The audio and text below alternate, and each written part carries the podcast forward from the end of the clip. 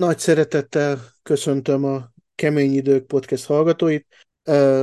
Elindult az október, benne vagyunk a, ahogy mondani szokták, a spooky seasonben,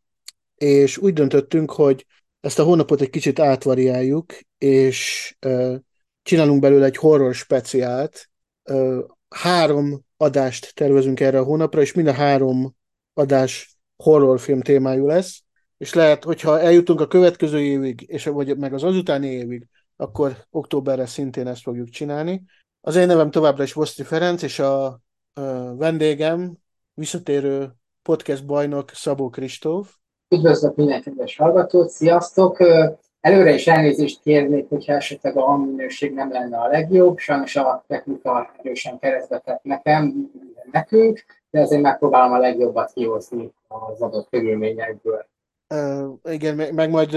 megpróbálok utómunkával javítani rajta. Ha nem sikerül, akkor ennek a podcastnek a hallgatói úgy is tudják, hogy mi a szenvedés. Ennek az adásnak a témája a, a Lucio Fulcinak, olasz híres, híres, híres, hírhet olasz horrorfilmrendezőnek az 1980-as The Beyond című filmét választottuk, ami nálunk a Pokol hét kapuja címen futott, DVD forgalmazásban. Angol forgalmazási címe, amiről a legtöbben ismerik, az a Beyond, és az olasz címe az pedig magyarra fordítva az, hogy terrorban fogsz élni a túlvilágon. Ez a film, ez egy, az én, az én szívemnek nagyon kedves. A videós időkben, ez alatt a 80-as éveket értem, az egyik nagy-nagy kéz alatt forgó videós rábeszélős siker volt, az egyik úgynevezett zombi film, pedig igazából nem zombi film, de erről majd beszélünk, és miután kivergődtünk a 80-as évekből, és egy kicsit a horror rajongók szofisztikálódtak, ebből a filmből egyfajta klasszikus lett. És ez nagyon jó, hogy ez lett belőle, mert, mert megérdemli, mert maga szürreális, őrült módján egy kimondottan eredeti film. Kristóf, neked milyen a viszonyod a Fulci Beyondjával? Őszintén szólva, nekem ez a film kicsit ö, olyan élmény, hogy ö, többször kellett igazából megnéznem, hogy igazából értékelni tudjam azt a említett ö, szürrealitást, ami igazán nagyját teszi. Emlékszem, én ezt először ilyen késő kamaszkoromban, 18-19 évesen láttam először DVD-n, amit ugye kiadták, és akkor ez volt az egyik első ismerkedésem az olasz horrorral, és akkor leginkább csak a gore szekvenciák maradtak meg belőle, és leginkább arra emlékszem, hogy amikor először láttam, engem kifejezetten idegesített és frusztrált az, hogy, hogy történetileg nagyon szétesül, nagyon absztrakt, hogy olyan dolgok történnek benne, amik logikailag teljesen össze nem illőek, és csupán pár évvel később, amikor másodjára újra néztem, akkor még döbbentem rá, hogy igazából pont ez a lényege ennek a filmnek, és most így már így harmadik, negyedik újranézésre egy jó szívvel tudom mondani azt, hogy nem csak Fulcinek talán az legjobb filme, hanem úgy az szerintem az egyik legjobb olasz horrorfilm, ami született abban az időszakban. Igen, azt mondtad, hogy frusztrált, idegesített, hogy ennyire illogikus, és itt jön be az, amit az előbb mondtam, hogy mivel ez nem igazán zombi film, szeretik rámondani azt, mert éppen akkor készült, amikor az olasz zombi filmek, amíg az olasz a Romero filmeknek az olasz kopintásai nagyon mentek, és hát ezeknek a rendezői éllovasa az a Fulci volt, de mivel nem zombi film igazából, hanem egy ilyen világvége film inkább, ahol minden szétesik, ez a lényeg a filmnek, hogy a valóság szétesik benne, ezért nem kell annyira ráfeszülni arra, hogy nem ta- nincs benne normális hétköznapi logika. Sem abban, ahogy a, a színészek, a karakterek viselkednek, sem abban, ahogy a, a jelentek követik egymást, sem ahogy a világ fel van építve. E, valamikor a film folyamán ezek, ez az összes szétesik, magába omlik, és, és kivezeti az egészet egy olyan befejezésre, ami a horror történelemnek szerintem az egyik legemlékezetesebb utolsó jelenete, és szóval hiába teljesen fölösleges benne mindennapi logikát keresni. Ezzel abszolút egyetértek, igazából már az első jelenetekben, nem is csak abban a prológusban, ahol ugye visszamegyünk a múltban, és látjuk, hogy hogyan gyakorlatilag hogyan feszítik keresztül azt a szerencsétlen festőt abban a földön túli motelban a felbüldött lakosok, akik ugye azzal vádolják meg, hogy ő az okozója annak azoknak a szerencsétlenségeknek, meg borzalmaknak, amik ugye a város csújtják. Tehát nem csak abban a prológusban, hanem ahogy elkezdődik magában a jelenben, már ott megvan az az érzés, hogy itt valami abszolút nincs rendjén, itt, itt megszakadt a világnak a normális rendje, és teljesen olyan mm, dolgok történnek, amik azt érzékeltetik velünk, hogy a világ, amiben vannak a szereplők, az gyakorlatilag elindult egy ilyen lassú szétbomlásnak a folyamatában, mint hogyha maga az egész világ egy ilyen meghalt volna már az első jelenetekben, és az elkövetkezendő 80 percben konkrétan azt nézni, nézzük, hogy gyakorlatilag hogyan bomlik szét, mint egy holttest. Igen, nagyon erős a Lovecrafti hatás ebben a filmben. Ugye az a könyv, és mindjárt majd a filmnek adom egy szinopszisát, hogy azért többé-kevésbé tudni lehessen, hogy miről szól. Szóval az egésznek a kiinduló pontja, a gonosz kiinduló pontja a filmben, egy Eibon nevű könyv, ami kb. olyasmi, mint a Necronomicon, négyezer év ö, démoni tetteit jegyzi fel, és ezt a, a, először erről, a könyvről a Clark Ashton Smithnek, aki egy Lovecraft epigon volt, az egyik írásában a 20-as években lehet olvasni. Tehát onnan vették a fulcsiék, és a forgatókönyvíről Dardano Szeketti ezt a nevet, a könyvnek a címét, és maga az ötlet, tehát magának egy ilyen, ennek a gonosz könyvnek az ötlete is onnan származik. És ö, lehet, hogy ezen a, ezen a nagyon ö, eltartott kisújú Lovecraft hí, hívők megsértődnek, de ez az egyik legjobb Lovecraft adaptáció, akarva akaratlanul, ami valaha készült szerintem, mert pontosan hozza azt a, a tehetetlenségnek, a világ szürreális szétesésének, amiről itt folyamatosan beszélünk, és a, az ember lényeg, teljes lényegtelenségének az érzetét, amit a Lovecraft szeretne, sőt, még, nekem még az is bejött, hogy igazából a, a teljesen a legvége, ez nekem nagyon ilyen Thomas Ligotti-szerű, aki a Lovecraft kíméletlen univerzumát még a magy- maga uh, módján sokkal durvábban tovább is fejleszti, ő egy modern író, jelenleg is aktív. Igazából jó, hogy behozod ezeket a kapcsolódásokat, mert én sokkal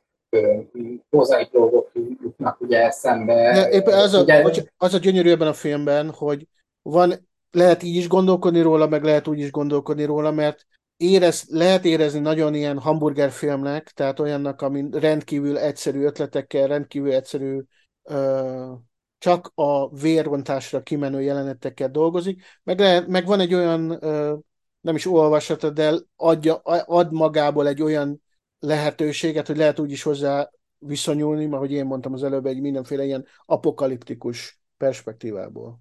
Persze, én, mondjuk én sem a klasszikus ilyen hamburgerezős, belezős, zombis filmkororként kezelem, tehát én is abszolút látom ezeket a nagyon erős, nem csak Lovecrafti szimbólumokat, hanem valási szimbólumokat is, tehát a pokol ami átcsúszik a mi világunkba, a szimbólumot is, de igazából nekem az, nem, az nekem úgy működik ez a film, hogy ugye te ugye a Lovecrafti párhuzamot nagyon erősen látod bennem, de én is egyetértek, de ami számomra nagyon erősebben a filmben, hogy ez az a, ez az, szerintem ez az a kevés horrorfilmnek az egyike, ami a lehető legtökéletesebben tudja beépíteni a rémálmoknak a logikáját, vagy, vagy sokkal inkább logikátlanságát a horrorfilmeknek a felépülésébe. Tehát, hogy, hogy tehát, hogy egyrészt nincs, tehát hogy az irra, egyrészt az irracionalitás az teljesen fokozatosan egyre jobban uralkodik el térben, időben, mindenben, amiben próbálnak mozogni a szereplők. Másrészt pedig, hogy vannak benne, tehát hogy nagyon sok jelenet van ebben a filmben, ami úgy van felépítve, úgy van lefilmezve, és még konkrétan úgy is van vágva, hogy egyszerűen kimaradnak benne ilyen nagyon apró, de ilyen lényegesnek ható mozzanatok, amikben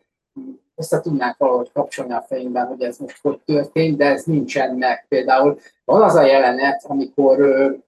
most így elmondom, hogy amikor ugye a vízszerelő Joe ugye lemegy megnézni a csöveket, és ott az egyik kitörő démonként ugye kinyomja a szemét, és meghal, és később látjuk ugye a holtestét a bonzteremben, és meglátogatja ugye a gyászoló felesége, meg a lánya, és ugye azt látjuk, hogy a felesége az bemegy a bonzterembe, és próbálja ráadni a ruháját, meglát valamit, fölsikolt, a következő ilyen, aztán jön egy vágás, a kislány van ugye a bonzterembe, és csak azt látjuk, hogy ott fekszik gyakorlatilag eszméletlenül a, a csaj a padlón, és valahonnan a, ugye egy ilyen üvegsósa kezd ömleni az arcára, de az nem, tehát sosem látjuk, vagy magyarázza a film, hogy mit látott, mitől ájult hogy került oda a padlóra, és hogyan jön, a, honnan jött az a sósa, vagy mi borította ki, és mi, mi törömlik az arcára. Tehát, hogy egy ilyen csomó teljesen ilyen kizökkentő dolog van a filmben, amit hát itt, itt, van a, itt, itt van a nézőnek, a nézőnek egy olyan választási lehetősége, hogy mivel a film lépten nyomon ezt csinálja, tehát sokkolóan szarik a logikára, és minden jelenetben van valami olyasmi, hogyha ragaszkodsz a logika, logikus történetépítéshez, akkor megőrülsz ettől a filmtől. Szóval itt van egy olyan lehetőség a nézőnek, hogy hátradől le a székében, és hagyja, hogy ez az egész átfoljon rajta, vagy, vagy neki feszül, és, és utáni fogja a filmet. Egyébként ezek, ezek a teljesen vagy akarva, vagy akaratlanul szürreális, néha teljesen motiváció nélküli borzalmak, amik történnek a filmben, és most a borzalmak pozitíve értem, az gyakran azért van csak, mivel a commerce vonzata a filmnek bejön, bejön az, hogy mivel ez az az idő, amikor a zombi filmek, a véres zombi filmek nagyon mentek, a 80-as évek elején, 70-es évek végén, a jeleneteket ki kell futtatni valami olyasmire, amikor a maszkmesternek marha sok melója van. Tehát egy olyasmire, ahol a Gianetto de Rossi, a zseniális olasz maszkmester dolgozni fog. És, és e, azt a jelenetet például úgy futtatják ki erre, hogy a, a kis csaj meneküljön az anyja arcá, az anyja összefolyt arcából és a sósabból, a sósabból álló a padlón folyó dzsuva elől be egy szekrénybe, ahol zombik vannak, ez a jelenet lezárása, vagy legalábbis hullák vannak. Szóval ezzel teremti meg ehhez a szituációhoz az utat. Ez egy nem egy logikus út, ez egy teljesen, mondhatjuk, hogy akár idióta út is, de, de az egész film ilyen, és, és dalolva, dalolva szökelve vállalja azt, hogy ilyen, és, és fürdőzik benne, és fröcsök benne, és dagonyázik benne. Igen, tehát, hogy abszolút a zsigeri érzékekre épít ez a film, és egyébként ez a széteső, rémálomszerű jellege, jellegére a filmnek nagyon sok magyarázatot ad az, hogy, hogy utána néztem egy kicsit a forgatási anekdotáknak, és azt találtam, hogy lényegében nem volt kidolgozott forgatókönyv, amikor a Fulci elkezdte forgatni ezt a filmet. Volt egy három oldalas treatment, hogy nagyjából miről szól ez a film. Tehát ez az, amit gyorsan elmondtál, hogy van ez a hotel, ami ugye a pokolkapja, meg a könyv, amiből kiszalad a zombik, de lényegében, hogy az adott jelenetek hogy épülnek fel, hogy kapcsolnak egymásra, ez teljesen ilyen ösztönszerűen csak is a képek összhatására, tehát hogy ami éppen az eszébe jutott, tehát teljesen spontán módon forgatták le ezt a filmet, és rakták végül össze, de valahogy mégis nagyon furcsa módon, legalábbis nekem, meg nekem így összeáll ez az egész egy ilyen masszává, ami, ami tényleg végig tud folyni az emberen, és egy, és, és egy, egy egy nagyon szürreális és nagyon emlékezetes élményt tud adni neki, amit szerintem azért tud működni, mert hogy a Fulcsinak volt egy alapvetően ösztönös vizuális zsenie, amit folyamatosan tud demonstrálni ebben a filmben. Hát az biztos, hogy maga a film gyönyörűen van fényképezve, nagyon jól néz ki. Ez elősegíti azt a hangulatot, azt az, azt az elnyomó, végig jelenlevő hangulatot, ezt a világvége hangulatot. De most egyrészt gyorsan elmondom, hogy miről szól a film. A főhősnő megörököl, vagy megvesz, mert hirtelen nem is tudom, egy lepattant louisianai motelt a mocsár közepén, és elhatározza, hogy, elhatározza, hogy rendbe hozza, csak éppen nem tud arról, hogy ez a hotel, motel, ez a pokol hét kapujának egyikére épült, és 60 évvel korábban ott megöltek, meglincseltek borzalmas módon, keresztre feszítettek, és, és luggal leöntöttek egy festőt, aki a, a túlvilág borzalmas vízióit vitte vászonra, és a munkáival Beziehungsweise lezárta ezt a kaput, tehát ő tartotta csukva ezt a kaput, és valahol ott lent van ő befalazva, eltemetve a pincében. Na most ugye elkezdődnek a munkálatok, a motel-hotel rendbehozási munkálatai, és egy vízvezeték szerelő lebontja ezt a falat, ami mögé a festő el van temetve, és uh, itt jön az első elég komoly logikai bukfenc sztoriban, azzal, hogy lebontja ezt a falat, feléleszti egyfajta zombiként ezt a festőt, és ugyanakkor a, el van mondva ezerszer, hogy ez a festő munkáival őrizte ezt a kaput, de viszont most, hogy feléled, ő lesz a fő zombi, tehát ő lesz a fő ellensége hőseinknek. És innentől kezdve szürreális, hihetetlen és hiteltelen, de gyönyörű és vérben, gorban szó szerint topzódó jelenetek sokasága kezdődik, ami eljuttat minket egy szó szerint apokaliptikus fináléig, ami, és ezt nem lövöm le, hogy pontosan micsoda, ahogy már korábban mondtam, lezárja a filmet egy olyan jelenettel, ami szerintem felejtetetlen. Szerintem is szerint átborzolható alányszor ahhoz a fináléhoz, nem csak hogy az, az a finálét láttuk, hanem hogy egyáltalán, hogy eljutunk ahhoz a fináléhoz. Egyébként, hogyha a logikátlanságokról van szó, én nekem mostani ülenézésre az akad be, hogy ugye van a főszereplő csajt figyelmeztető kívánó vaklány, az Emily, akivel egy nagyon, szintén nagyon logikus módon egy országút kellős közepén találkozik össze, és van egy jelenet, amikor ez a vaklat, vakcsaj megijed, és kirohan a, a hotelből, és uh, ilyen uh, flashback módon uh, realizálja a főszereplő csaj, hogy mint hogyha ez a lány szellem lenne, mert mint hogyha nem lennének a léptei a, a nem lenne hangja a lépéseinek, de közben meg végig fizikailag ott van, és ráadásul még ezt gyönyörű, a csaj... Gyönyörű az a jelenet, ahogy a furcsa ezt megrendezi, az valami fantasztikus. Igen. Abszolút parádés jelenet, csak arra akartam kifutatni, hogy végül ezt a szerencsétlen vaklányt is megölik fizikai valójában a saját kutyája, úgyhogy ez is egy kicsit ilyen kilógó dolog, hogy most akkor szelleme, vagy fizikai megtestesülés, aki kiszabadult ebből a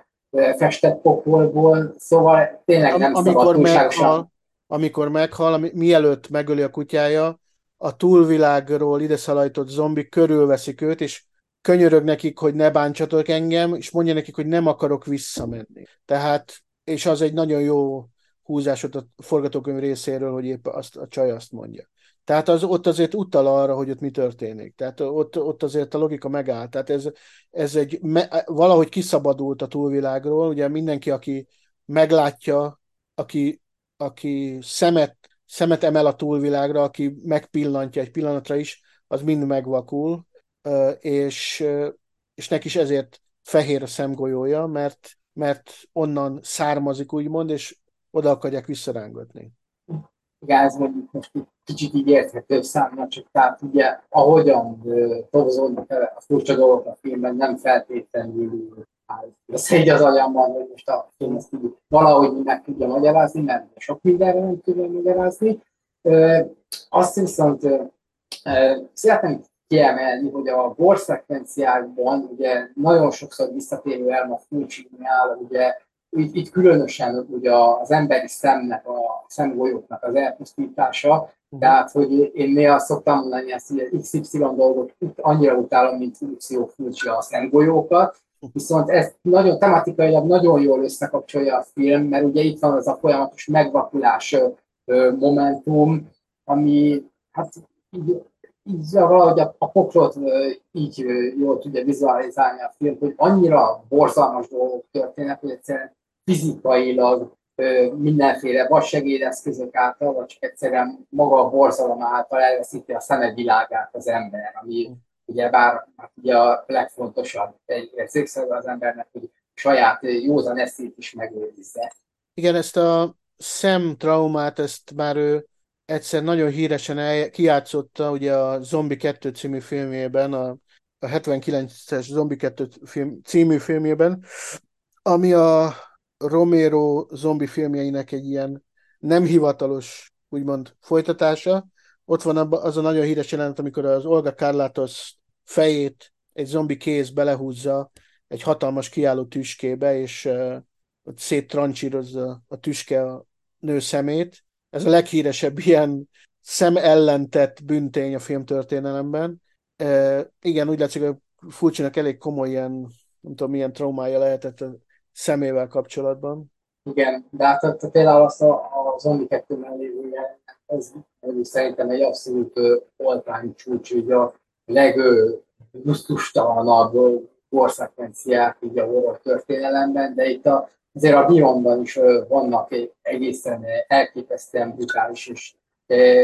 kreatív pillanatok. Például van az a jelenet, amikor a hősnőnek az egyik segítője ugye elmegy a könyvtárba, hogy valami infót szerezzen ezekről a kapukról, és aztán valamitől leesik ugye a létrára, beveri a fejét, és a semmiből így előjönnek mindenféle pók, és szó szerint fölzabálják az arcát. És ezt így egy ilyen kitartott öt perces jelenetben néztek Tarantulák, tarantulák. tarantulák. Nem csak pókok, tarantulák. Igen. Tehát az is semmi értelme a jelenetnek. Tehát hírt, a csávó ott fekszik bénultan a padlón, a szekrény alól előmászik 6-7 tarantula, rámásznak és széttépik őt, a, ott az effektek hagynak némi kívánni valót maguk után, legyünk őszinték, de mégis működik a jelenet. Mégis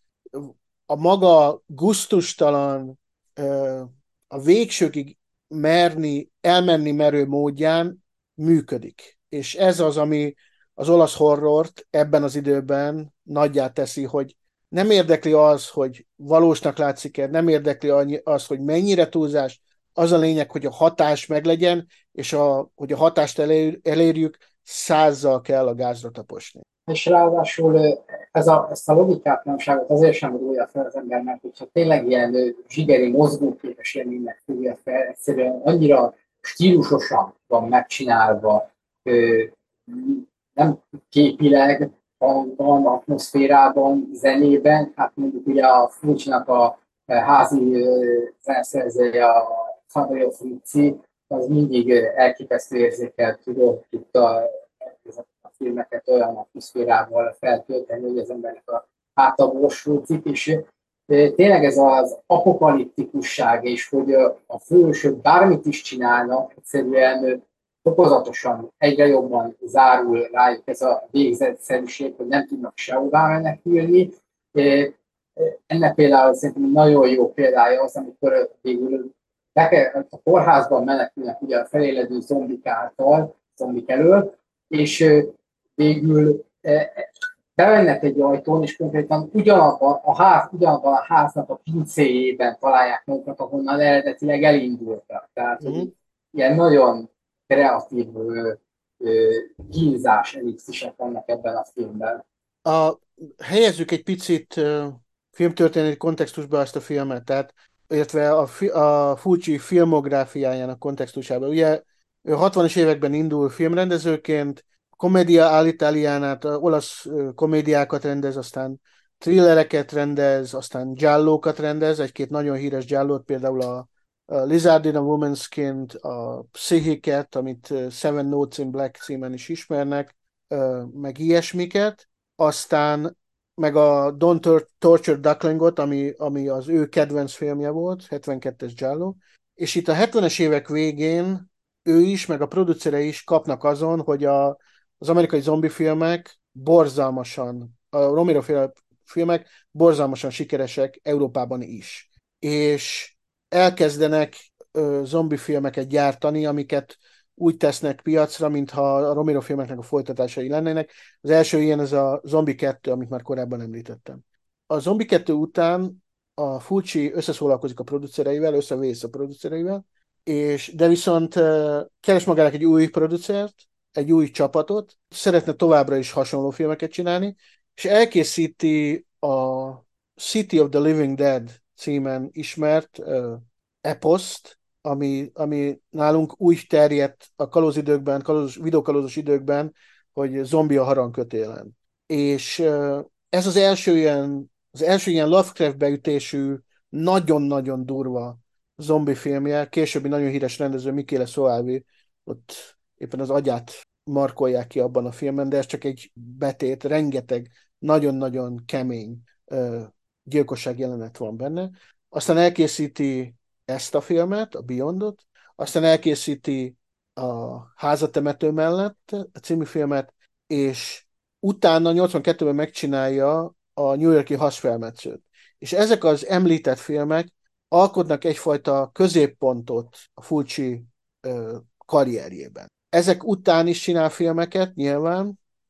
meglehetősen gyengéket, innentől minőségben nagyon kopik a karrierje, de eze, ezek a filmek, amiket most említettem, ezek a leghíresebb filmei, ezek azok a filmek, amik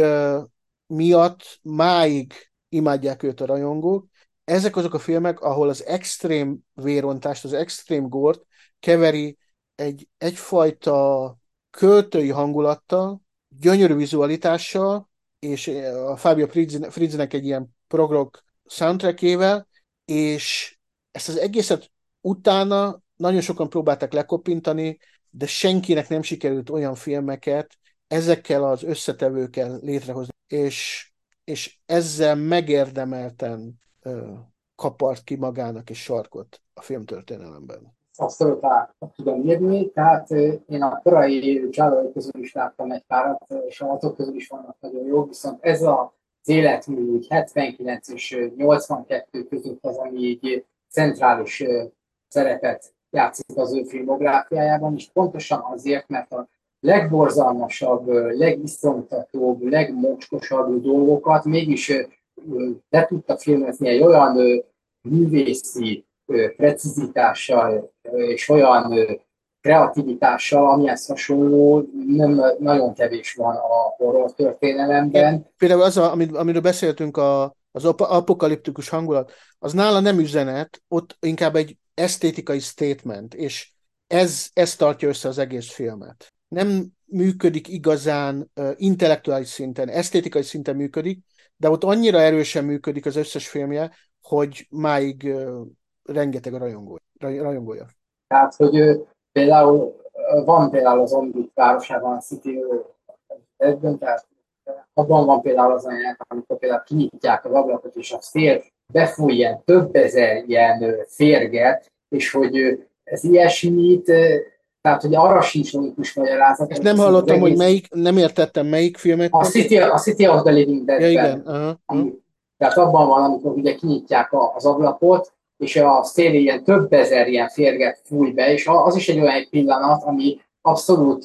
egy ilyen esztétikai pillanat, egy horror esztétikai pillanat, amire nincs logikus magyarázat, viszont arra tökéletesen jó, hogy az iszonyt, az egészen gerincet végig érezd, és hogy aláhúzza azt, hogy egy olyan világot mutat meg, ami szétesít, szétbomlik, elpusztul, és hogy ezt mégis egy ilyen nagyon álomszerűen, rémálomszerűen levegő, vázálomszerű módon volt képes megjeleníteni, ami tényleg egyszerűen abból jött, hogy neki volt egy ilyen nagyon ilyen ős, tehetsége a vizualitáshoz, ami még akkor is ki tudott jönni, hogyha esetleg nem volt sok pénz, hátrányos körülmények voltak, viszont ő mégis megtalálta a módját, hogy ezt képileg formában öntse. Zsigerből hozott meg döntéseket, de, de volt annyira tehetséges, és volt rengeteg olyan ember vette körül, olyan tehetségek, amik, amin, amely koprodukciónak az a végeredménye, hogy hogy ezek a, ezekre a filmekről itt vagyunk 40 valány évvel később, és még mindig beszélünk róluk. Én imádom a Fulcsit. Én is imádom, úgyhogy... Igen, nem. azok a filmjei is érdekesek, amiket a 80-as években készített, meg a 90-es években, de jóval kevésbé minőségek, mint a, mondjuk a 80-as évek elejé és 70-es évekbeli filmjei. Azt tudni róla, hogy nagyon nehéz ember volt, tehát nagyon kellemetlen természete volt, nagyon keményen nőgyűlölő volt, és mint egy kibaszott seggfej úgy viselkedett minden forgatáson, az ilyesmit nem kell elhallgatni, ez, ez, ez együtt tehát nem kell elhazudni, ez van, ilyen volt, az kész. Hát mondjuk lehet, hogy ez a keménysége, meg a seggfejsége az életéből jött, mert ő neki a feleséget rólad meghalt rákban, aztán a lánya lebénult autóbalesetben, úgyhogy ő neki elég szar élete volt, és emlékszem, olvastam... Na jó, csak figyelj, igen, ha így igen. van, akkor miért a nőket, tehát pont a nőkön hát, töltöttek ez összes. Igen, tehát, igen, tehát, a, tehát a New York-i sorozatgyilkosos filmje az azért eléggé jelezte, hogy azért neki voltak regresszív gondolatai a másik nemről. Elég komoly problémái, mentális problémái voltak, igen. Most viszont, ettől, viszont ettől még a, a Beyond az egy horror klasszikus, amit szerintem mindketten magasan ajánlunk. Abszolút, és én a többi ebből, a, ebből az időszakból az összes filmjét ajánlom. A City of the Living Dead-et ezt még talán, bár nem olyan jó film, mint a Beyond, az a bizonyos zombi a harangkötélen, de, de még talán jobban szeretem, mint a Beyondot. Köszönöm szépen, hogy itt voltál. Elnézést a hallgatóktól az apokaliptikus minőségért, de hát ez van. Hát legalább illő a filmhez, és Igen. még egyszer elnézést kérek, és ezt köszönöm, hogy meghallgatták a Köszönöm, hogy itt voltál. Köszönöm, ciao. Én is köszönöm, ciao, szia.